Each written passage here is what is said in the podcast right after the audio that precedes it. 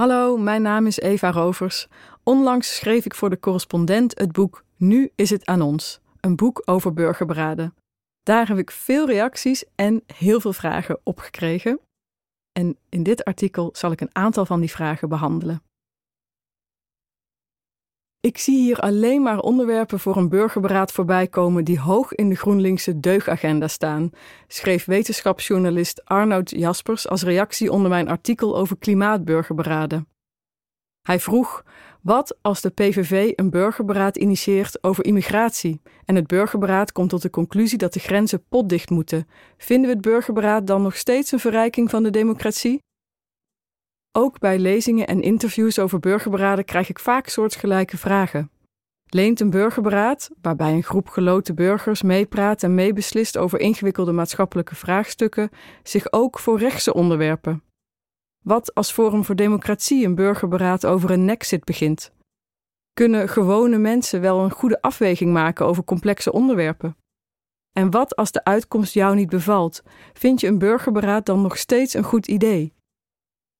Over dat laatste kan ik kort zijn. Ja. Als het burgerberaad op een goede, onafhankelijke manier is georganiseerd en deelnemers met elkaar alle kanten van een onderwerp hebben kunnen afwegen, dan vind ik het een goed democratisch instrument, ook als ik persoonlijk baal van de uitkomst. Leent elk onderwerp zich voor een burgerberaad? Nee, maar veel onderwerpen wel. Dat zal ik uitleggen aan de hand van zes veelgestelde vragen. Vraag 1. Waarom geen burgerberaad over een rechtsonderwerp zoals migratie? Ja, waarom niet? Zeker gezien de huidige situatie in het asielzoekerscentrum in Ter Apel, waar een groot tekort aan opvangplekken is, zou een burgerberaad over de Nederlandse asielopvang heel logisch zijn. Hoe willen we als land vormgeven aan het opvangbeleid? Op welke waarden en principes zou het gestoeld moeten zijn? Ook lokaal zouden burgerberaden over asielopvang, zeker als ze op tijd worden georganiseerd, verdeeldheid kunnen vervangen door een constructieve dialoog en gedragen oplossingen. De achterliggende vraag, zie ook de opmerking van Arnoud Jaspers, is of burgerberaden ook over rechtse onderwerpen kunnen gaan. Maar is een onderwerp op zichzelf links of rechts? Dat bepaalde politieke partijen migratie en veiligheid tot speerpunt maken, wil niet zeggen dat die onderwerpen ook rechts zijn. Net zoals het klimaat niet links is, omdat tot voor kort vooral linkse partijen zich er druk over maakten. De manier waarop we over onderwerpen denken, praten of er naar handelen, kan die ideologische kleur wel hebben. Bijvoorbeeld minder asielzoekers in Nederland versus een menswaardige opvang voor iedereen. Of de impact van klimaatverandering wordt overdreven versus we hebben een verlichte dictatuur nodig om de klimaattransitie mogelijk te maken. Bij een burgerberaad gaat het om het onderwerp, niet om de ideologische kleur die het in het politieke of publieke debat krijgt. Juist daarom kunnen burgerberaden zo goed helpen om politieke padstellingen te doorbreken. Zie bijvoorbeeld het inmiddels beroemde Ierse burgerberaad over abortuswetgeving, een onderwerp waar de politiek al jaren op vastliep omdat partijen lijnrecht tegenover elkaar stonden en geen millimeter wilden toegeven. Aan dat burgerberaad deden felle voor- en tegenstanders van abortus mee, maar ook veel mensen die ergens tussen die twee polen inzaten. Deze groep slaagde er binnen vijf maanden in om gezamenlijk tot een radicale herziening van de abortuswetgeving te komen, iets wat de politiek in decennia niet gelukt was. Op ongeveer dezelfde manier werd in Ierland ook de grondwet gewijzigd om het homohuwelijk mogelijk te maken, ook een heikel en gepolariseerd onderwerp in het katholieke land. Belangrijk is wel dat de vraag die aan een burgerberaad wordt voorgelegd zo open mogelijk is geformuleerd, zonder politieke voorkeur. Dus niet moeten de grenzen dicht voor asielzoekers, maar bijvoorbeeld hoe moet Nederland omgaan met mensen die hier asiel aanvragen? Burgerberaden zijn dus niet links of rechts.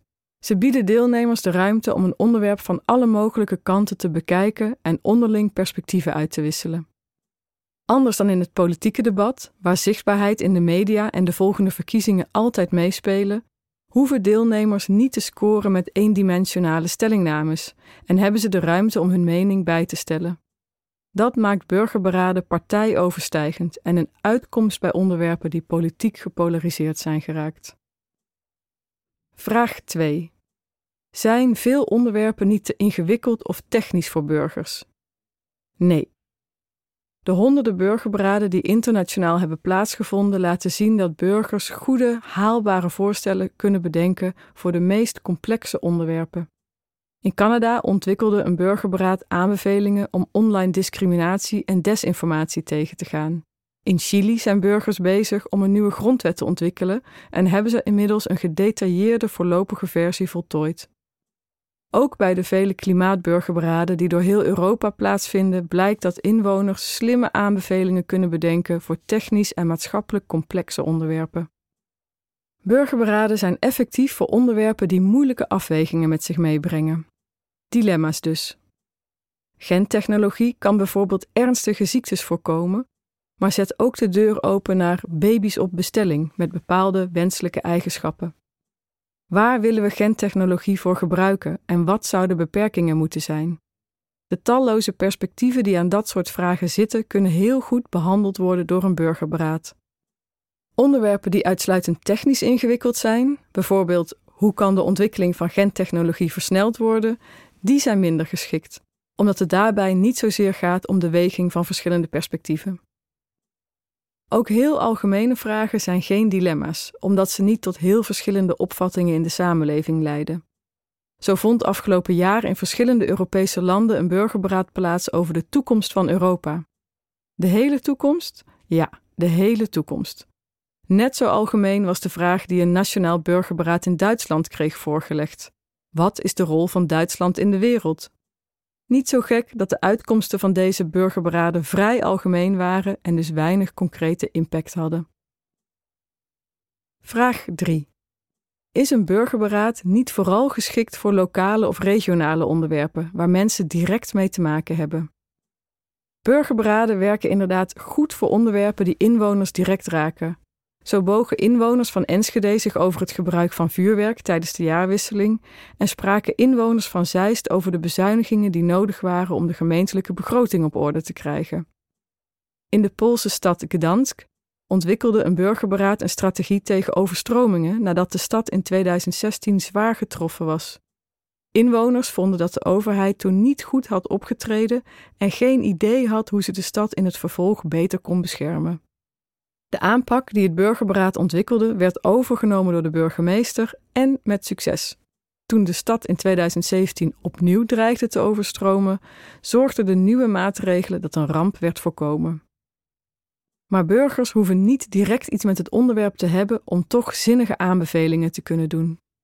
In klimaatburgerberaden zitten bijvoorbeeld altijd mensen die niet dagelijks met het klimaat bezig zijn, zoals een van de deelnemers aan het Franse burgerberaad het naderhand formuleerde. Wat ik wist over het klimaat? Niks. Echt helemaal niks. Toch slaagden de deelnemers erin om 149 maatregelen te bedenken die samen ruim voor 2030 tot 40% minder uitstoot van broeikasgassen zouden leiden.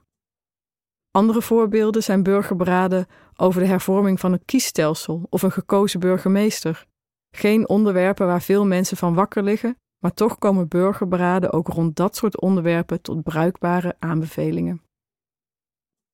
Vraag 4. Oké, dus veel onderwerpen zijn geschikt. Maar welke onderwerpen kun je beter niet voorleggen aan een burgerberaad? Zoals ik hiervoor al aangaf, onderwerpen die heel algemeen of puur technisch zijn. Ook onderwerpen waarover al een besluit genomen is, die vallen af. Als een gemeente al bedacht heeft dat er een windmolenpark moet komen, dan heeft het weinig zin daar nog een burgerberaad over te organiseren. En omdat een burgerberaad al snel een paar maanden duurt, zijn acute vragen ook niet geschikt. Als er vandaag een pandemie uitbreekt, dan moet er natuurlijk meteen gehandeld worden. Voor de lange termijnstrategie rond de aanpak van zo'n pandemie kan een burgerberaad dan weer wel een uitkomst bieden. Vraag 5. Jij pleit voor klimaatburgerberaden, maar wat zouden nog meer goede onderwerpen zijn voor burgerberaden in Nederland? Waar te beginnen? Bij veel kwesties waar de politiek of samenleving op vastloopt, of onderwerpen die over de lange termijn gaan, kunnen burgerberaden uitkomst bieden. Niet als enige oplossing, maar wel als onderdeel van de oplossing. Denk aan de zorg. Die was al ruim voor corona overbelast. Lange wachtlijsten, zorgmedewerkers die structureel overwerkt en onderbetaald zijn en een vergrijzende samenleving. Het recept voor een zorginfarct. Hoe kunnen we de zorg zo inrichten dat die nu en op de langere termijn ten goede komt aan zowel patiënten als medewerkers? Een andere vraag die al jaren speelt: hoe zorgen we dat iedereen toegang heeft tot een betaalbare woning? Dat vraagt niet alleen om technische oplossingen door meer woningen te bouwen, maar ook om lastige afwegingen. Hoe duur mogen woningen zijn? Zou er een maximum moeten gelden voor het aantal huizen dat iemand mag bezitten? En hoe om te gaan met vastgoedspeculatie? Of wat te denken van een burgerberaad over de toekomst van ons voedsel. Welk voedsel zou er in Nederland geproduceerd moeten worden? In welke mate zou dat voedsel geëxporteerd moeten worden? Op welke manier kunnen we met onze voedselproductie en consumptie mens en natuur gezond houden? Hebben we een eiwittransitie nodig om gezonde voeding voor iedereen beschikbaar te maken? En hoe zou zo'n transitie eruit moeten zien?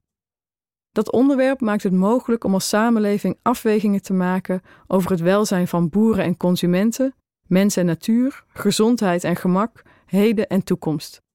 Een ideale kwestie voor een burgerberaad.